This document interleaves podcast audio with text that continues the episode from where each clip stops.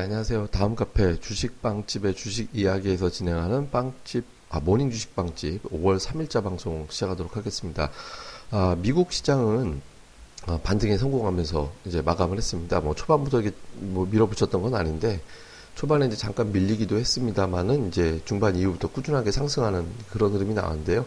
아, 몇 가지 음, 강력한 어떤 재료가 이제 부각된 건 없습니다. 이날 무슨 ISM 제조업 지수가 나오긴 했는데 예상치를 하회했고요. 그러니까 뭐 50.8 정도 확장성은 유지했지만 예상치를 하회하는 수준으로 나왔고 유가도 좀 하락을 했고 그러니까 전체적으로 뭐 강하게 증시가 올라갈 만한 요소가 있다라고 보기는 어려운 날이었거든요. 근데 항상 보면 미국이 어려울 때마다 이렇게 약간 역할을 해주면서 이제 좀 해주는 사람들이 좀 있잖아요. 근데 미국에는 워런 버핏이 그런 것 같아요. 워런 버핏이 좋을 때 이걸 갖다 확장시켜주는 역할보다는 그러니까 안 좋을 때 위기에서 증시를 끄집어 올리는 역할을 보면 가끔가다 이렇게 좀 하는 모습을 보이거든요. 그러니까 이날도 좀 비슷했던 것 같아요. 그러니까 워런 버핏이 세 가지 정도의 이제 긍정적인 이제 메시지를 시장에다가 이제 갖다가 준 거죠. 그러니까 첫 번째는 뭐 최근에 이제 자산 자산 대비 1.2배 정도까지 내려오면 주식을 다시 사겠다. 그러니까 자기 회사의 주식을 다시 사겠다라고 얘기를 하면서 이제 금융주의 어떤 흐름을 갖다가 아 이거 금융주들 매수해도 되겠구나라는 식으로 이제 이게 해석을 돼버린 거거든요. 그러니까 이제 금융주를 끌어올리는 그런 역할을 좀 했고 여기에다가 아마존에 대해서 긍정적인 발언을 했어요. 그러니까 아마존이 뭐 사람이 가만히 있으면 집에다 주문 하나 딱 하면 집으로 빠르게 아주 배송을 해주 이거 얼마나 행복한 일이냐. 그러니까 이런 사업 모델이 상당히 좋은 거다라고 이제 언급을 하면서 또 아마존을 끌어올리는 이제 역할을 했거든요. 여기에다가 나는 IBM 팔지 않았다. 예, 나는 이제 IBM의 주식을 한 주도 팔지 않았다라는 발언을 또 했어요. 그러니까 이렇게 되면서 이제 그 뭐 전체적으로 또 IBM의 물론 이제 IBM이 뭐 이날 주가가 뭐 엄청나게 뭐 움직이고 그러진 않았어요. IBM 주가가 좀 약방으로 끝나긴 했거든요. 근데 아, 이 사람이 아직 주식을 뭐 매도하는 장으로 생각하지는 않는구나라고 이제 인식을 한 거죠. 그래서 여기 이제 긍정적인 흐름이 나온 데다가 여기 이제 뭐 막바지에 또 비슷한 어떤 호재가 될 수 있는 발언을 또 한 게 아, 뭐, 한 100억에서 300억 달러 정도 되는 기업 중에 하나 또 하나 인수할 거야. 뭐, 이런 식의 발언을 했거든요. 그러니까, 인수할 거야라는 발언은 뭐냐면, 지금의 어떤 미국 경기를 감안해 볼 때 미국 기업들에 대한 어떤 가치가 혹시 고점이 아닌가라고 인식을 할 수 있게 되는 거잖아요. 근데 고점이 아니야. 지금도 추가적으로 인수해도 될 정도로 미국의 기업들은 실적이 좋아질 수도 있다라는 식의 메시지로 이해가 되는 거거든요. 그러니까 워런 버핏이 이와 같은 어떤 발언을 한 점들이 시장에서 이제 호재로 이제 부각이 되면서 이제 결국에는 끌어올리는 역할을 한 거죠. 보면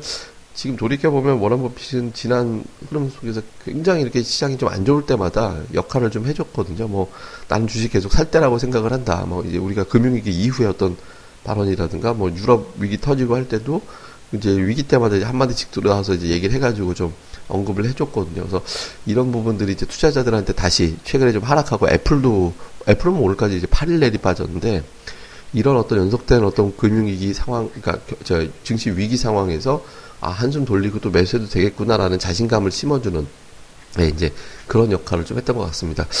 우리 시장에도 좀 이런 사람이 있었으면 좋겠는데 워런 버핏 같은 역할을 해줄 만한 존경받는 투자자가 없는 것 같아요. 우리나라는 이제 버핏이라기보다는 그냥 자꾸 인식이 뭐 팔아먹으려고 좋은 소리 하는 거잖아. 막 이런 어떤 인식을 투자자들이 갖는 경우가 좀 많이 있어가고 또 실제로 또 그렇게 오해를 살만하게 또 행동들을 잘못한 경우가 많이 있죠. 우리나라 이제 유명한 투자자들이 그러니까 투자 회사라든가 이런 데서 그러니까 이런 역할을 좀 못 해주는데 우리나라도 좀 그런 게 좀 있으면 좋겠다라는 생각은 듭니다. 어쨌든 이런 부분들이 이제 미증시를 끌어올려 줬다라는 점 그리고 그동안에 하락을 했던 종목들 예를 들어서 뭐 바이오주도 워라법이 조금 혹평하긴 했는데 그러니까 바이오주가 올라와 오고 다음에 이제 뭐 다른 뭐 전기차 관련도 요즘 좀 늘리는 분위기였다가 좀 반등을 하고 이렇게 좀 반전을 해주면서 일단 이제 급한 불을 좀 끄는 듯한 어떤 모습이 나왔습니다. 근데 약간 좀 신경 쓰이는 건 이날 미국의 이제 ISM 제조업 지수가 부진하게 나왔거든요. 이렇게 되면 금리 인상이 안 될 거다라는 분위기가 되고, 엔화가 초과적으로 강세가 될 가능성이 높죠. 그러면 일본 증시가 급락을 하면서 조금 이제 아시아 증시에 조금 영향을 줄 가능성이 없진 않아요. 근데 이제 이날 엔달러 환율은 그렇게 크게 변화하지 않았기 때문에 현재로서는 뭐 그렇게 심각하게 보지는 않, 않아도 되지 않나 싶습니다. 근데 어쨌든 오늘 마감된 상황만 놓고 보면 미국이 그냥 좋아서 올라갔다기보다 낙폭과대해서 뭐 지금 괜찮은데 왜 괜찮다라는 정도의 어떤 워런 버핏이 위로를 좀 해주니까 시장이 반등한 게 미국 시장의 마감 시황이다. 이렇게 우리가 정리해 보면 될 것 같고요. 중요한 건 이제 우리 시장인데 어, 어저께까지 분위기는 상당히 안 좋죠. 그러니까 왜냐하면 개인들만 매수하는 장이 됐었거든요. 어제 개인들만 매수하는 형태의 어떤 장이 됐었기 때문에 굉장히 안 좋았습니다. 그러니까 전체적으로 보면 외국인 투자자들이 그 주식을 갖다가 좀 파는 듯한 어떤 움직임이 좀 있었고, 그러니까 매도, 매수, 매도. 근데 이제 매수한 날 지난 주말에 600억대 정도. 근데 월요일에 이제 300억대 정도 매도 나왔는데 중요한 건 이제 매도의 조합이 선물까지 같이 매도가 나오는 형태가 됐거든요. 3일 중에. 3일 중에 외국인 투자들이 이틀을 매도했고 선물은 3일 내리 매도했고 그리고 풋옵션을 3일 내리 매도했어요. 그러니까 외국인들이 하방으로 강화를 하는 것 같은 모양새가 나오고 있거든요. 근데 이게 이제 미국 시장에 반등을 했고 그러니까 이렇게 되면서 지금은 유가가 너무 올라가는 게 오히려 득이 안 된다라는 쪽에 해석이 나오고 있는 상황이거든요. 그러니까 유가가 올라가면서 미국의 셰일 업체들이 또 공장 가동을 늘리게 되면 유가가 또 급락할 가능성이 있다라고 또 걱정을 하는 포지션이 나왔다라고 봐야 되거든요. 그래서 이 부분이 조금 부드러워진 오늘장에서는 선물이 과연 돌아설까? 그러니까 굉장히 부담스러울 정도로 매도가 3일 동안 16,000계약이면 하루 평균 5,000계약 이상의 매도가 내리 나왔다는 얘기잖아요. 그러니까 이거는 이제 흐름상 지수가 추가 하락을 열어둬도 되는 상황이었거든요. 그러니까 여기서 외국인 투자자들이 미국 시장이 반등하고 이제 유가가 조금 눌러져 있는 상태에서 이제 약간 자, 자기들이 이제 걱정하는 부분들을 덜어내 주는지 이게 중요하거든요. 그래서 오늘 선물 매도가 제가 지난번에 5천 개, 6천 개 이상 나오면 지수가 1980 정도 전후까지 밀릴 수도 있다라고 말씀드렸죠. 그리고 어저께 방, 방송에서는 추가적으로 지금은 뭐 5천 개, 7천 개 필요도 없고 3천 개만 오늘 추가로 나오면 1950 이하를 열어둬야 되는 상황이 생깁니다. 그러니까 제일 좋은 건 오늘 한 5천 개 이상 매수를 해줘 버려 갖고 1980 전, 전후 그러니까 뭐 딱 지금 78로 전일 끝났습니다만 이제 이 근처가 이제 더 이상 빠지지 않는 자리로 인식이 되는 게 중요하거든요. 그래서 오늘 외국인들의 매수가 좀 크게 들어오는지 여부 만약에 추가적으로 선물 매도가 또 나온다면 이후에 현물 매도가 강화될 가능성이 있거든요. 이번 주는 어차피 외국인들이 매, 주식을 무식하게 많이 팔거나 무식하게 많이 사지는 않을 거예요.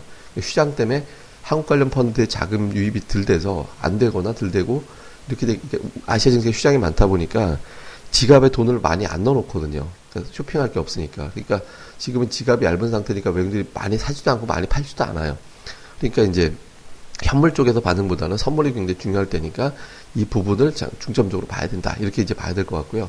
다음에 업종으로 보면 오늘 시장의 바로미터는 역시 포스코하고 이제 바이오 쪽입니다. 그러니까 포스코의 주가가 어저께 많이 빠졌죠. 외국인들이 또 매도했거든요. 그러니까 이게 지금 반전이 나오는지, 그러니까 아니면 하락이 멈추는 거든지. 다음에 어제 하락이 좀 두드러지게 많이 나오고 마감 후에 동양 동아 ST가 이제 쇼크에 가까운 어떤 실적을 냈는데 이것 때문에 이제 바이오가 빠지면서 밀리는지 여부 이게 되게 중요합니다. 그래서 이 부분들이 이제 완화가 돼준다면 이제 시장은 별 문제 없이 이렇게 좀 돌아서는 흐름이 나올 거고 만약에 여기서 이제 추가적으로 더 이제 하락하는 형태가 돼버린다면 지수는 이제 사실상 다음 주까지는 좀 시장이 의미 있는 상승, 기술적 반등은 나오겠지만 의미 있는 반전은 쉽지 않은 장으로 아예 가는 거다 이렇게 봐야 될 것 같아요.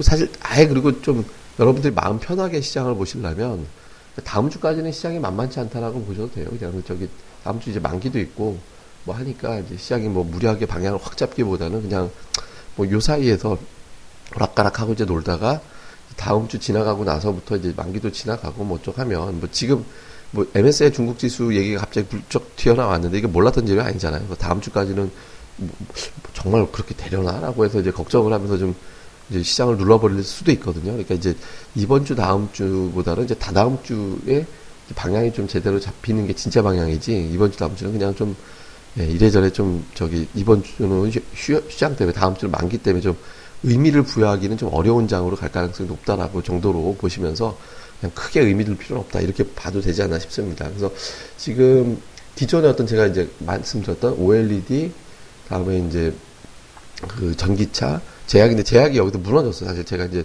언급드렸던 종목들이 웬만하면 다 움직였는데 제약주 쪽은 뭐 완전히 제가 예상했던 거하고 틀리게 반응이 나왔거든요. 그래서 이 부분에 대해서는 조금 죄송스러운데 근데 개별적인 종목들 중심으로 좀 살아날 가능성이 여전히 높다고 봐요. 근데 다만 시장이 저렇게 움직이고 있는데 이걸 갖다 고집 부릴 수는 없잖아요. 그래서 이제 종목별 어떤 흐름으로 이제 이번 주 중에 그러니까 뭐 오늘하고 내일 정도 되겠습니다만 이제 의미 있는 반전이 나오지 않는다면 조금 이제 또 그 사실상 이제 대열에서 좀 완전히 탈락하는 걸로 좀 볼 수도 있습니다. 근데 지금까지는 그냥 한번 반전은 나오겠지라고 이제 기대를 걸고 있는데 아직까지는 추세가 완전히 깨졌다고 보진 않는데 약간 시장이 택한 거는 약간 깨지는 것 같은 쪽으로 몰아가는 느낌도 좀 있어서 오늘 내일 정도 이틀 정도 보면서 이 업종에 대해서 판단을 다시 한번 신중하게 다시 제고해보는 걸로 한번 봐야 될 것 같고요. 그 외 쪽은 뭐 계속 기존의 관심주들 유지합니다. 그러니까 뭐 IT, 건설, 화학 뭐 이런 쪽이라든가 아니면 이제 중성주제 건자재 포함해서 OLED 그다음에 이제 저, 저 전기차 이쪽에 대한 어떤 시각은 여전히 유지하고 나머지 쪽에 대해서도 여전히 이제 기, 기존의 어떤 관점을 유지하니까 뭐 요 정도에서 여러분들 이제 포트 구성하실 때 또 참고 해 나가시면 되지 않을까라고 생각을 합니다. 뭐 자세한 내용은 제가 카페에다가 요 그러니까 항상 마감 하, 하, 방송에 저 팟캐스트 방송 들으실 때 이 팟캐스트 방송하고 제가 이제 카페에다 올려놓는 증시 브리핑 요약 텍스트로 요약을 해놓거든요. 그래서 이 방송을 같이 참고하시면 좀 도움이 되실 거예요. 그래서 이제 같이 또 보시면 될 것 같습니다. 다, 음 카페 다음에서 주식빵집의 주식 이야기 예, 주식빵집의 주식 이야기 이렇게 검색하시면 오실 수 있으니까 저희 카페에서 또 많이들 뵀으면 좋겠습니다. 예, 그러면 하루 잘들 보내시고요. 저는 또 다음 시간에 뵙겠습니다. 감사합니다.